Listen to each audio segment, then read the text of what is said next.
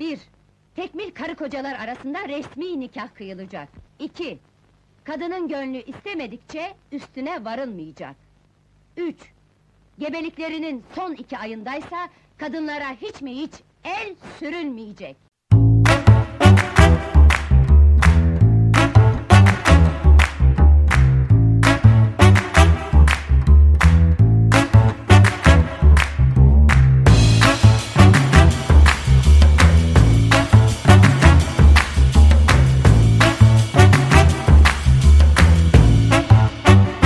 Toplumsal cinsiyeti mutfağında pişiren podcast Mutfakta Ne Var'ın yeni bölümünden herkese merhaba. Ben Meltem Suat. Jenerikte de taçsız kraliçemiz Müjde Ar'ın sesini duyduğunuz gibi bugün feminist sinema ve sinemada kadın temsilini konuşacağız. Ki benim aklıma sinema ve Türk sineması denince elbette ki biricik Queen'im Müjde Ar gelir. Patlamış mısırlarınız, frigolarınız ve biletleriniz hazırsa Buyurun yeni bölümümüzü dinlemeye. Ha, tabii bu arada yer göstericiye de ufak bir bahşiş atmayı unutmayın. Bugün Uçan Süpürge Film Festivali Direktörü Nil Kural'la birlikteyiz. Nil Hanım hoş geldiniz. Hoş bulduk. Nil Hanım öncelikle şunu sorarak başlayayım. Feminist film eleştirisi nedir? Sinemada feminist film akımı ne anlama geliyor? Ve dünyada nasıl örnekleri var? Feminist film akımı 1970'lerle birlikte daha sinemaya uyarlanan bir, sinema alanına uyarlanan bir akım. Daha çok kadınların e, filmde nasıl temsil edildiği, dişil bir dilin, estetiğin e, nasıl olacağı üzerine ilerleyen bir tartışma konusu bu. Mesela bu yılda bir örneğini gördük. Brainwash diye bir belgesel vardı. Orada kadınların çekildiği e, açıların, kameranın hareketinin nasıl e, kadınlar ve erkekler söz konusu olduğunda farklı olduğunu gösteriyordu. Tabii 1970'lerden beri feminist kuramla ilgilenen, sinema ile ilgilenen izleyiciler bütün bu ayrımların farkındalar. Mesela erkeklerin üç boyutlu bir ışıkla aydınlatılırken gayet karakteristik bir şekilde kadınların sinemanın başından beri filtreli, gayet güzel, pürüzsüz görünen bir ışıkla aydınlatılmasından, kameranın erkeklerde nasıl karşıdan açıdan çekerken kadınlarda alt açıdan daha bedene odaklı çekimler yaptığına dair çok ciddi bir sinemada ayrım var ve kadınların nesneleştirilmesi söz konusu.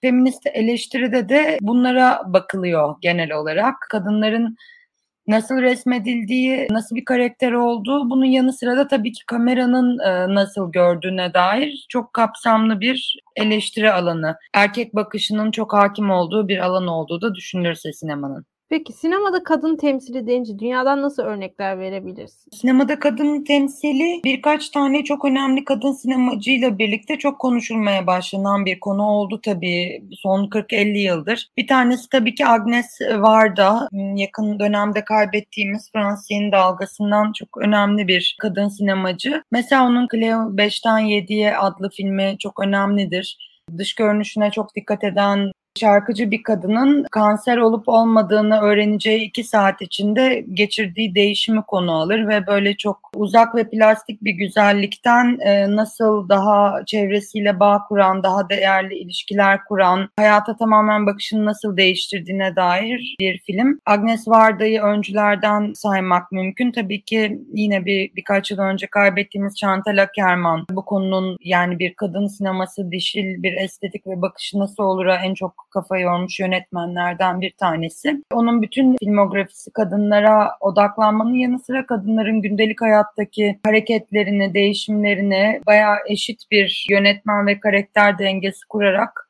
gösteren bir yönetmen. Bunları bir iki örnek olarak saymış olayım dünya sinemasına ne yazık ki çok vakıf değilim. Ben bu programa hazırlanırken birazcık Türk sinemasında kadınların nasıl temsil edildiğini ve hangi dönemde nasıl temsil edildiğine baktım. Şimdi Türk sinemasında e, aslında sinemanın tarihi 1910'lara 1920'lere kadar gidiyor. İlk film olan Aya Stefanos e, o filmden sonra Türk sinemasının hikayesi başlıyor. Ondan sonra Yeşilçamlar onlar bunlar ve her dönemde kadınlar farklı bir şekilde temsil edilmiş. Mesela 50-60 arasındaki dönemde özellikle o Fatma Giriklerin, Ayşeciklerin, Türkan Şorayların hakim olduğu yıllarda kadınlar hep ya kırsalda ya kentte ya köylü ya da kentte ya namusunu korumaya çalışan iffetli Anadolu kadını ya da baştan aşağı dişil enerjiyle donanmış ve genelde hani dişil enerjisi yüksek kadınlar kötü ve vamp kadınlar olur. Kötü kadın. iki temsil arasında gidip gelmiş. Bu dönemde genellikle kadınlar ataerkil yapının içinde ya zengin ve kötüler ya da fakir ve iyi kalpliler dediğim gibi. 60-65 arasında ise birazcık daha toplumsal gerçeklik akımı hakim olmaya başlamış ama hala Halit Refik'in filmleri dışında tam anlamıyla bir kadın temsilinden söz edilemiyor. 70'lerde sinema ikiye ayrılıyor sizin de bildiğiniz gibi. Bir tarafta erotik film furyası, öbür tarafta yani Türkiye'nin içinde bulunduğu atmosferden dolayı da biraz daha toplum gerçekçi. Yılmaz Güneyder'in sürü filmleri, Tarık Akan'ın Maden filmi gibi filmler var. Ama asıl hani Türk sinemasında kadınların ön plana çıkmaya başladığı dönem darbeden sonra o darbe dönemiyle birlikte insanların otorite isyan etmesi, darbeye isyan etmesi ve kadın haklarının daha görünür olması, bu dönemde yapılan eylemlerde kadın sığınma evleri açıldı. Türkiye'de feminist akım biraz daha hissedilir olmaya başladı. Artık o dünyadaki ikinci dalga feminizm de hani Türkiye'ye iyiden iyiye hakim olmaya başladığı dönemde bu dönemde kadın karakterlerine birazcık daha temsili dönüşüme uğruyor. Siz ne düşünüyorsunuz bu konuda? Doğru ilk e, sinema başladığında genelde ama şu anda da ana akım sinemada aynen olduğu gibi bu arada çok da bir yol kat edilmiş değil. Çok karikatür belli kalıplara oturan sizin de dediğiniz gibi ya iyi saf kız ya e, fettan kadın gibi kalıplara oturan temsiller öne çıkıyor. Ama bu temsillerin yani Türkiye'ye veya o döneme özgü bir şey değil. Şu anda da herhangi bir Hollywood filmine ana akım baktığınızda maalesef çok daha derin bir temsil görme ihtimaliniz çok düşük. Türkiye'de de her yerde olduğu gibi e, yine gri alanlar mevcut. Tabii ki ana akım sinemada bunu çok görmüyoruz ama Türkiye sinemasının daha kurucu yönetmenleri, yönetmen kuşağı geldiğinde bütün yaptıkları piyasa ve Yeşilçam işlerinin kenarında kıyısında kalmış bazı işlerde ilginç kadın temsilleri görmüyor değiliz. Mesela Susuz Yaz, Metin Erksan'ın çok önemli filmi. Susuz Yaz'da belki kadın karakter ana karakter değil ama orada mülkiyet yani su üzerindeki mülkiyet hakkı üzerinden erkek karakterin kadın üzerinde de mülkiyet hakkı iddia etmesini konu alıyor. Dolayısıyla mesela orada hala tartışılan bir erkeğin kadın üzerindeki tahakkümü ve mülkiyet hakkı istemesi üzerinden çok önemli bir konu ele alınıyor. Yine 70'lere gelindiğinde Lütfi Akat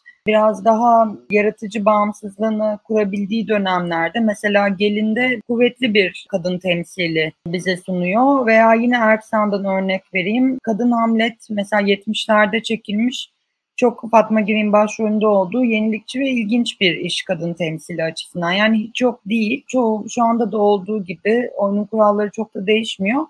Ana akım sinemadan ziyade biraz daha e, yönetmenlerin kendi inisiyatiflerini kullandığı, biraz daha bağımsız veya yaratıcı hareket edebildiği noktalarda isabetli tespitler yapılmış. Ama tabii burada bütün sözünü ettiğim yönetmenler erkek yönetmenler. Ee, burada kadın sinemacıların çok da kendine yer açabildiği bir sektör değil Türkiye sineması. Sadece mesela yeterince güç kazanmış Türkan Şoray gibi bir oyuncu kendi yönetmen koltuğuna oturabiliyor bir noktada sektörde ama onun dışında tabii ki bir kadın erkek yönetmen eşitliği ve dolayısıyla kadınların sorunlarının o dişil bir estetiğin kurulmaya çalışılması bunlar söz konusu bile değil. Dediğim gibi çok da değişen bir şey yok. Şu anda da çok büyük bir ben mesafe kat edildiğini düşünmüyorum. Peki hani Türk sinemasından bu kadar söz ediyoruz ya hani 70'lerde erotik film furyası var. Ne yazık ki o furyada kadınlar tamamen objeleştiriliyor ama öbür filmlerde hala ataerkinin içinde hapsolmuş.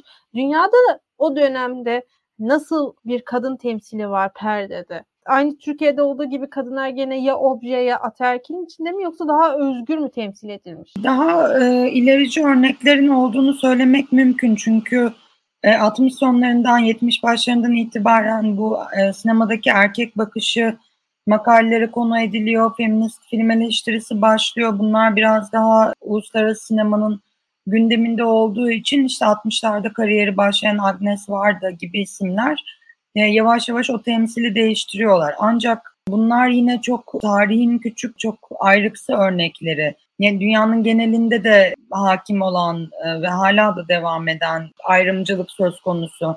Dolayısıyla evet Türkiye'ye biraz daha feminist tartışmalar 80'lerle birlikte daha bir ağırlık kazanıyor. Dünyada da tek tük örnekler o dönemde başlıyor ciddi şekilde bir kadının bedenin nasıl çekildiği, kadının nasıl kamera tarafından e, resmedildiği, nasıl bir kadın karakteri görmek istediğimiz veya kadınların sineması konusu daha gündemde olsa da orada da çok kısıtlı bir tartışma alanı söz konusu.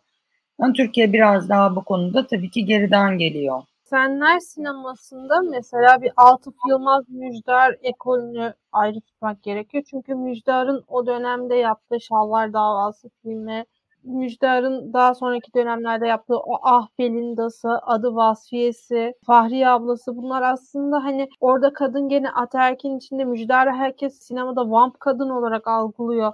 Öyle görüyor ama Müjdar baktığınızda o kadın temsilinin hakim zihniyetini yıkan çok önemli bir figür ve oyuncu. Çünkü Müjdar'ı mesela Ah Belindası'nda siz de çok iyi biliyorsunuz. Aterkiye boyun eğdiği zaman o rüyadan uyanıyor ve o canlandırdığı reklam filmi karakterinin şeyinden çıkıyor. Neriman olmaktan çıkıyor. Eğer yanlışsam ismini hani düzeltebilirsiniz. Ama eşiyle mutsuzken o oynadığı karakterin eşiyle mutsuzken o dünyaya hapsolmuş oluyor. Ya da Şalvar Davası filminde kadınları hani birbirlerine erkek yaklaşım yatak odalarına eşleri gelince zil çalarak uyardığı bir sahne var mesela. Orada da kadınlara nasıl aslında bu isyan etmeleri gerektiğini, boyun eğmemeleri gerektiğini gösteren güzel bir temsil. Tabii bu isimler arasında 80'lerden itibaren Atıf Yılmaz'a çok özel bir yer ayırmak gerekli. Çünkü kendisi de feminist tartışmaların Türkiye'ye geldiği dönemde bunu yakından temsil eden ve bu kuramları kafa yoran bir isim. Dolayısıyla 80'lerden itibaren Atıf Yılmaz'ın Türkiye sinemasında daha ilerici kadın temsillerine yer verdiği, şu an bahsettiğimiz birçok filmin çekildiği ve bir dönüm noktası olabilecek derecede önemli adımları Atıf Yılmaz'ın tek başına neredeyse attığı bir çok önemli bir dönem geliyor. E, ama bu tabii ki o dönem Atıf Yılmaz'ın tamamen e, feminist tartışmalara hakim olması, vakit ayırması, bu konuya kafa yorması ve sinemasını bu yöne çekmesi Türkiye sineması için gerçekten kadın temsili açısından özel bir dönemin tohumlarını ekiyor. Bir de şöyle bir şey de var. Eğer yanlışsam dediğim gibi gene düzeltin beni. Dünyada aslında hani Türkiye'nin dünya sinemasına göre geri kalmasının sebebi mesela 50'lerde 60'larda bizde hala romantik filmler görülürken işte zengin kız, fakir olan, zengin olan fakir kız ama dünyada bir ikinci dünya savaşı sonrası yarattığı yıkım var. Hani orada daha politik filmler çekiliyor. Oradaki politik doğrucu toplumsal gerçekçi filmler o dönemde yapılmaya başlarken Türkiye daha böyle yavaş yavaş hani dediğim gibi tek tip filmler bir şey çok tutarsa hani atıyorum bir bakkalda X ürünü tutmuşsa diğer bütün bakkallar da aynı şekilde ürün satmaya çalışıyor. O dönemde perdedeki filmleri neredeyse yüzde atıyorum 50'si aynı tip olabilir. Hepsi bir romantik hikaye olduğu gibi. Mesela şu anda da öyle. Türk sineması evet hani geçmiş yıllara göre çok büyük ivme kazandı ama şu anki kadın temsillerine bakıyorum ben. Ya televizyon ekranında ya da sinemada online platformlarda ya romantik filmlerin içinde o sakar kız temsilci var ya atıyorum işte o bahsettiğim bağımsız filmlerde tamamen güçlü duran bir karakter var. Hani ana akım sinemada hala kadın temsili tam olarak oturmuş değil. Türkiye'de hakim bir feminist film fikri, hakim bir feminist ideoloji tam anlamıyla oturmadığını düşünüyorum ben.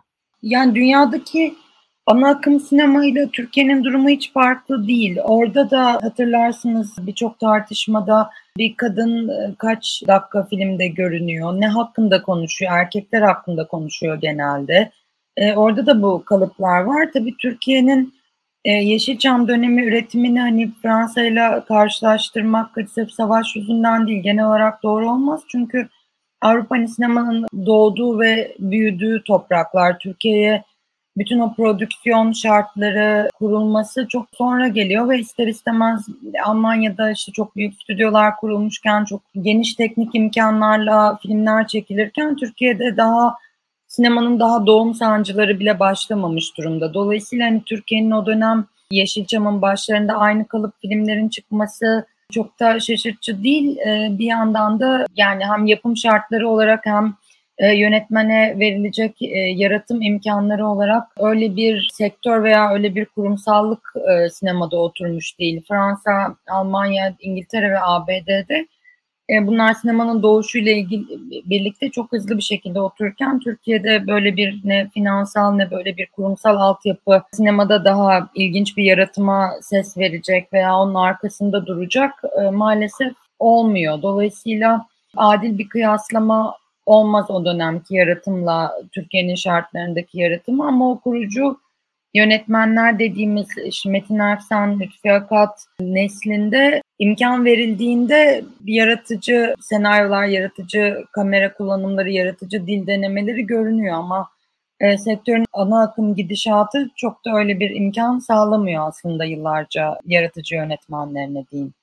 Öyle bir izleyici desteği veya öyle bir mesela yani 50'lerde 60'larda Fransız sinemasının çok önünü açan işte sinematek geleneği, izleyicinin bu filmlere destek olması, tartışması, yaratıcı yönetmenlere de devam etme hevesi veren bir teorik tartışma düzeyi Türkiye'de pek görülmediği için aynı ilerleme, aynı entelektüel düzeyde olması pek beklenebilir durumda değil. Bağımsız sinema olarak karşılaştırdığımızda o dönemde Türkiye ile dünya arasında ya da Türkiye ile Avrupa arasında gene ne gibi farklılıklar ya da benzerlikler var? Hangi dönemde? Ya bu 70-80 ve şu dönemde karşılaştıracak olursak mesela şu son dönemde 90'dan sonra Türkiye'de bağımsız film sektörü epey bir genişledi. Sizin direktör olduğunuz Uçan Süpürge Film Festivali'ne de geleceğim. Ona da değineceğim. Mor film var. Kadın yönetmenlerin yaptığı birbirinden iyi yönet filmler var ve Türk sine en azından bağımsız sineması ana akıma çok iyi bir alternatif olduğu dönemde.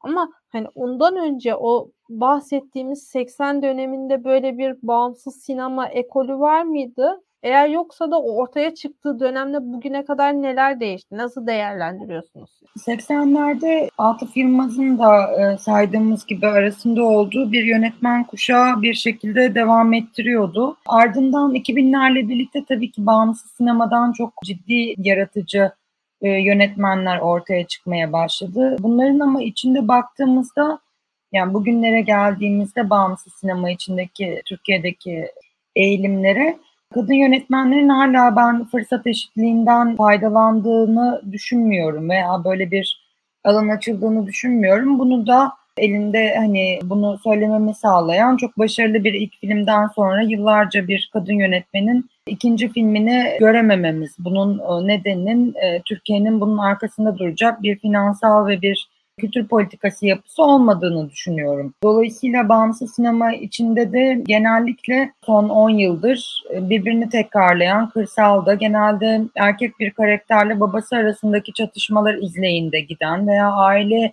içi yapılara erkek karakterler üzerinden bakan ve kırsalda geçen filmlerin konu olarak çok ağırlıkta olduğunu görüyoruz. Burada da bu filmler içinde de bir kısmına belki haksızlık ediyor olabilirim ama çok akılda kalıcı bir kadın karakter portresi görebildiğimiz söylenemez. Sadece şöyle bir durumu ben farkındayım. Ee, mesela bu yıl Uçan Süpürge'de gösterdiğimiz birçok ödül alan Zuhal adlı film Elif Nazlı Durlu'nun yönettiği bir ilk film ve şehirli modern bir kadının hikayesini mizaha da yer açan e, bir üslupla anlatıyor. O kadar e, yakın dönem Türkiye bağımsız sinemasında karşılaşılmamış bir film ki ben Uçan Süpürge'de filmin izleyiciyle kurduğu ilişkiden Türkiye'deki bağımsız sinema takipçilerinin daha işin sanat tarafını takip eden insanların gerçekten günümüzde bir kadın karakteri merkeze alan, onun üzerinden kentli genç bir kadının sorunlarını ele alan bir filme ne kadar e, hasret kaldığını anladım. Çünkü film o kadar büyük bir izleyiciyle bağ kurdu ve tartışmaları uzun sürdü ve izleyicinin yani yüzünde de belliydi böyle bir filme ihtiyaç olduğu.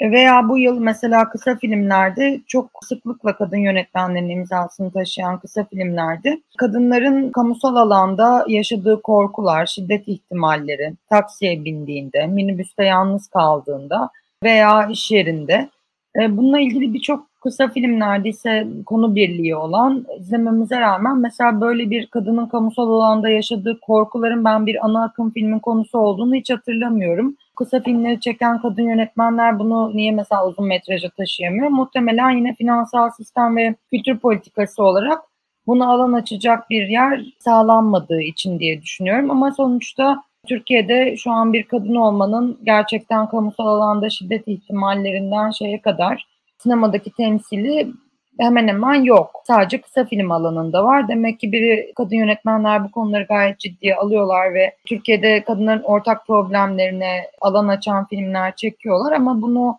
uzun metraj alanında taşıyacak bir kültür politikası olmadığını düşünüyorum. Benim yorumum böyle. Hani dediğiniz doğru. Şimdi Türkiye'de kadın yönetmenlerin aslında kadın olarak kendi yaşadıklarından yola çıkarak beslenebilecekleri birçok konu var ama bağımsız filmlerde de kadınlar hep bir kırsal ve ataerkil içine sıkışmış gibi. Ben mesela Nuri Bilge Ceylan'ın Bir Zamanlar Anadolu filminde Hani orada biliyorsunuz iki kadın karakter var. Biri zaten öldürülen adamın karısı bir repliği var. Evet ya da hayır diyor. Öbürü de muhtarın kızı o gaz lambası getiren başka kadın karakter yok. E diyeceksiniz ki belki film hikayesi öyle ama Kış Uykusu filmi Altın Palmiye aldı.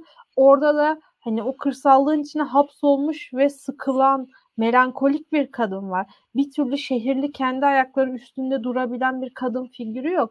Dediğiniz doğru. Hani kadınlar kamusal alanda yaşadığı problemleri uzun metraja yansıtamıyor. Kendi yaşadıkları sıkıntıları, şehirde nelerle mücadele ettiklerini yansıtamıyor. Sadece bunu çok çok başarılı kısa filmlerde görebiliyoruz.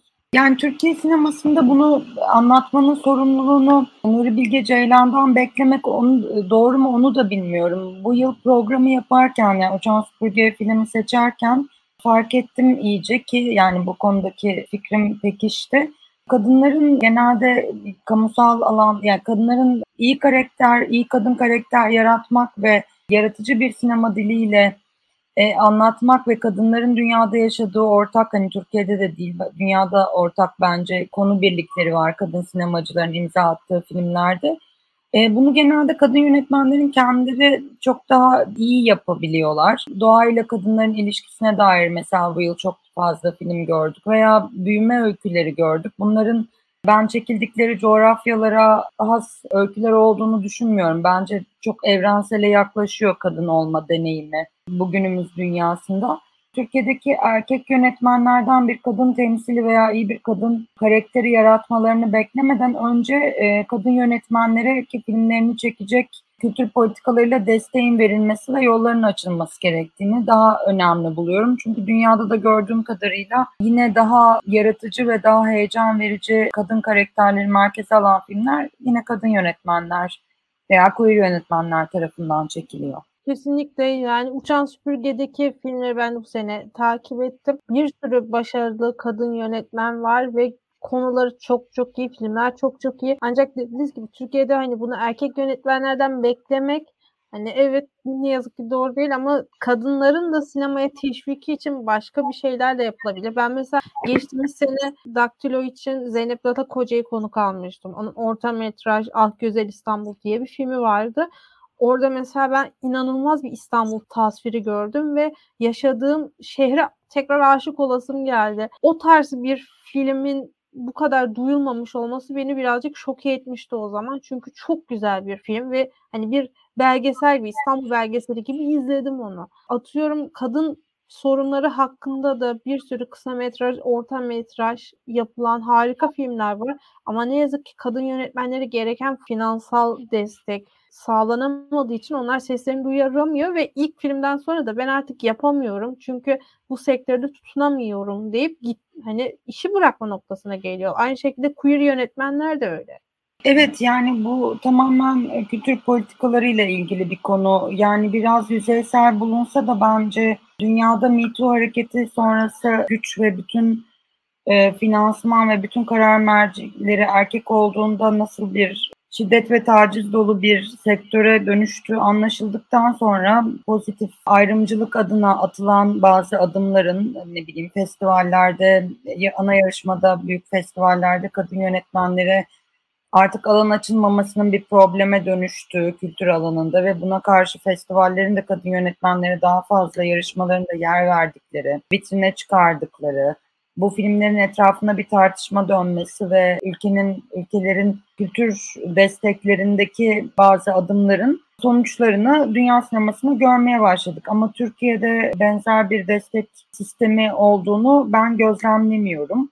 Bence çok iyi ilk filmlerden sonra bu uluslararası başarı sadece kıstas değil ama ciddi şekilde uluslararası alanda Türkiye'yi temsil eden iyi bir ilk film kadın yönetmenin ilk filminden sonra yıllarca süren sessizlikler. Bunlar bana böyle bir teşvik verilmediği hissini uyandırıyor. Tabii ki bunu Türkiye'li kadın yönetmenler benden çok daha iyi anlatırlar. Ben sonuçta gazetecilik tarafından geldim programcılığa. Ama e, bunun arkasında bunun yaptığını düşünüyorum. Peki dünyada baktığınızda şu an feminist film eleştirisi ya da feminist film ekolü ne yönde ilerliyor? Özellikle son dönemde nasıl değerlendiriyorsunuz siz? 2017'den MeToo'dan beri e, devam eden tartışmaların ve bütün bu alanla ilgili konuların dünyanın genelinde meyvelerini vermeye başladığını düşünüyorum.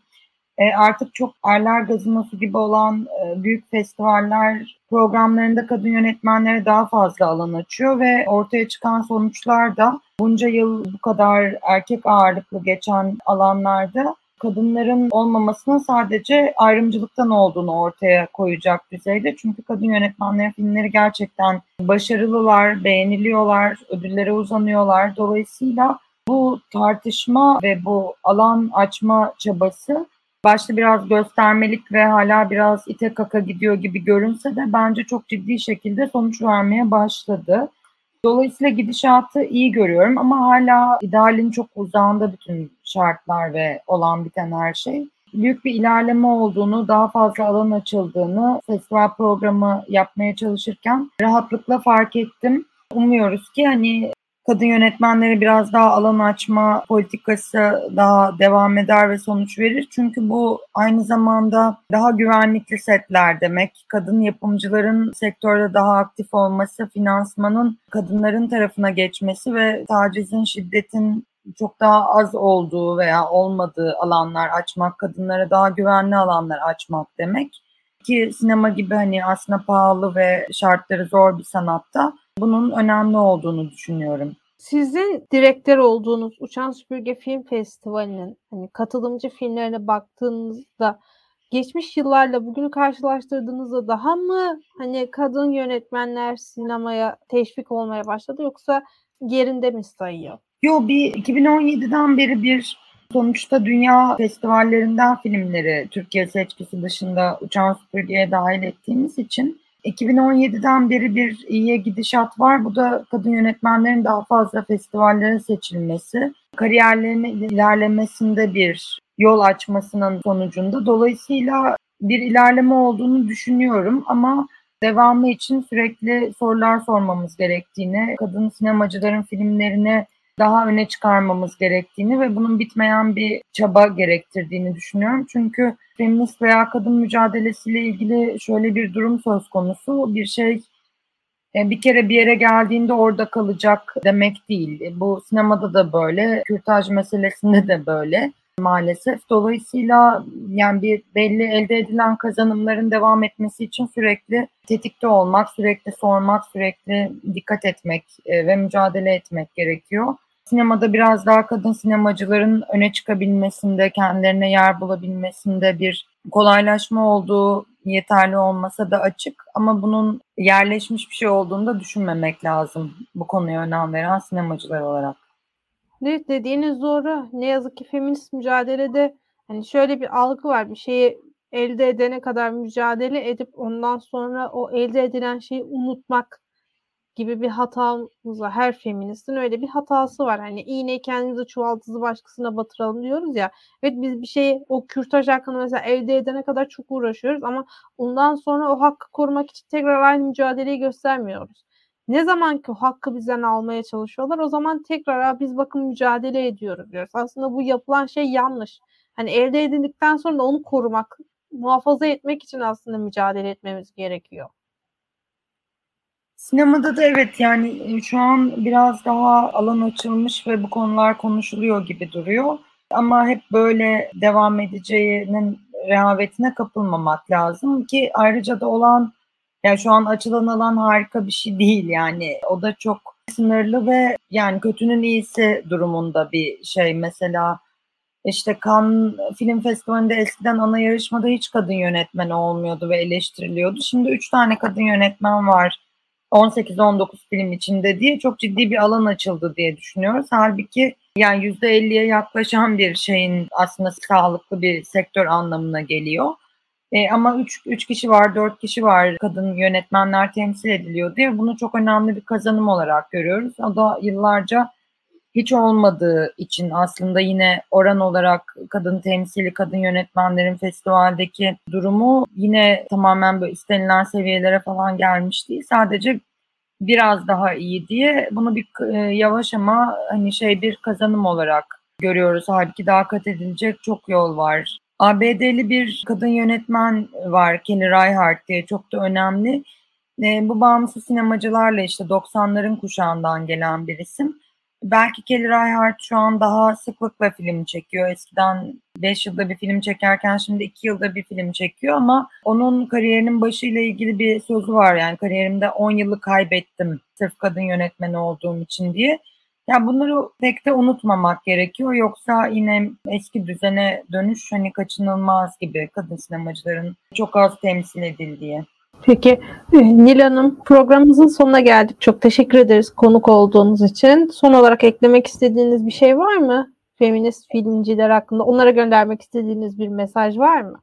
Ee, yok çok teşekkür ederim e, beni konuk ettiğiniz için. Ne demek? Toplumsal cinsiyeti popcorn kıvamında patlatan podcast Mutfakta Ne Var'ın bir bölümün daha sonuna geldik.